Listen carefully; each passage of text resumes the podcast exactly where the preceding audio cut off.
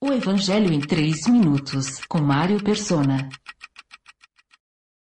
Sua nova vida começa com água, a água da palavra de Deus. Assim foi também em figura na festa de casamento em Caná da Galileia, quando Jesus ordenou que os servos enchessem as talhas de pedra com água até em cima. Então ele transformou a água em vinho. Primeiro vem a palavra, depois vem a vida e a alegria. Todos os salvos por Cristo de todas as épocas um dia saberão que a sua salvação só foi possível graças ao sangue e à água que saíram no lado ferido de Jesus. O seu valor e eficácia são eternos, atendendo às santas demandas de Deus, tanto para os que viveram antes da cruz como depois dela. No Antigo Testamento, Deus já havia sinalizado que a salvação seria assim, por meio do sangue e da água. Se você ler o capítulo 8 de Levítico, verá que a consagração dos sacerdotes começava com a água da purificação, na qual eles eram banhados, e depois vinha o sangue do sacrifício.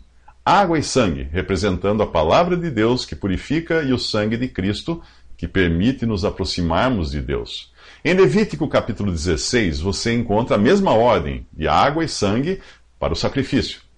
Primeiro, o sacerdote toma um banho com água antes de colocar suas vestes de linho. Então um novilho é sacrificado para fazer propiciação pelo próprio sacerdote e por sua família.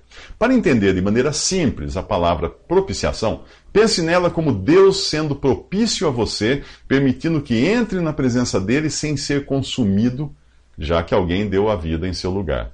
Quando encontrar a palavra expiação, pense na expressão bode expiatório, que é popularmente entendida como alguém que toma a culpa e é castigado no lugar do culpado. E a palavra aspergir significa simplesmente borrifar um líquido com os dedos. No caso aqui, sangue. No mesmo capítulo aparecem dois bodes, um para servir de expiação pelo pecado, outro como bode emissário. Um era morto, o outro solto no deserto. Mas antes de soltá-lo, o sacerdote colocava suas mãos sobre a cabeça do bode e confessava os seus pecados e os pecados do povo. Então o bode era solto para levar embora os pecados.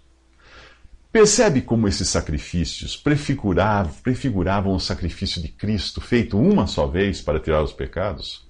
Jesus tanto morreu assumindo a nossa culpa, como também levou os nossos pecados para nunca mais serem trazidos de volta. O sangue do novilho morto era levado para o interior do tabernáculo e ali espargido ou borrifado com os dedos sobre a tampa da arca da aliança. Qual era o nome dessa tampa? Propiciatório. O sangue era colocado diante de Deus como um lembrete para ele ser propício para com o pecador, pois alguém já tinha dado a vida em seu lugar.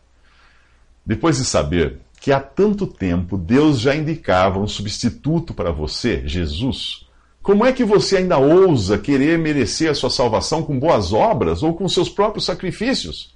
Será que ainda não caiu a ficha?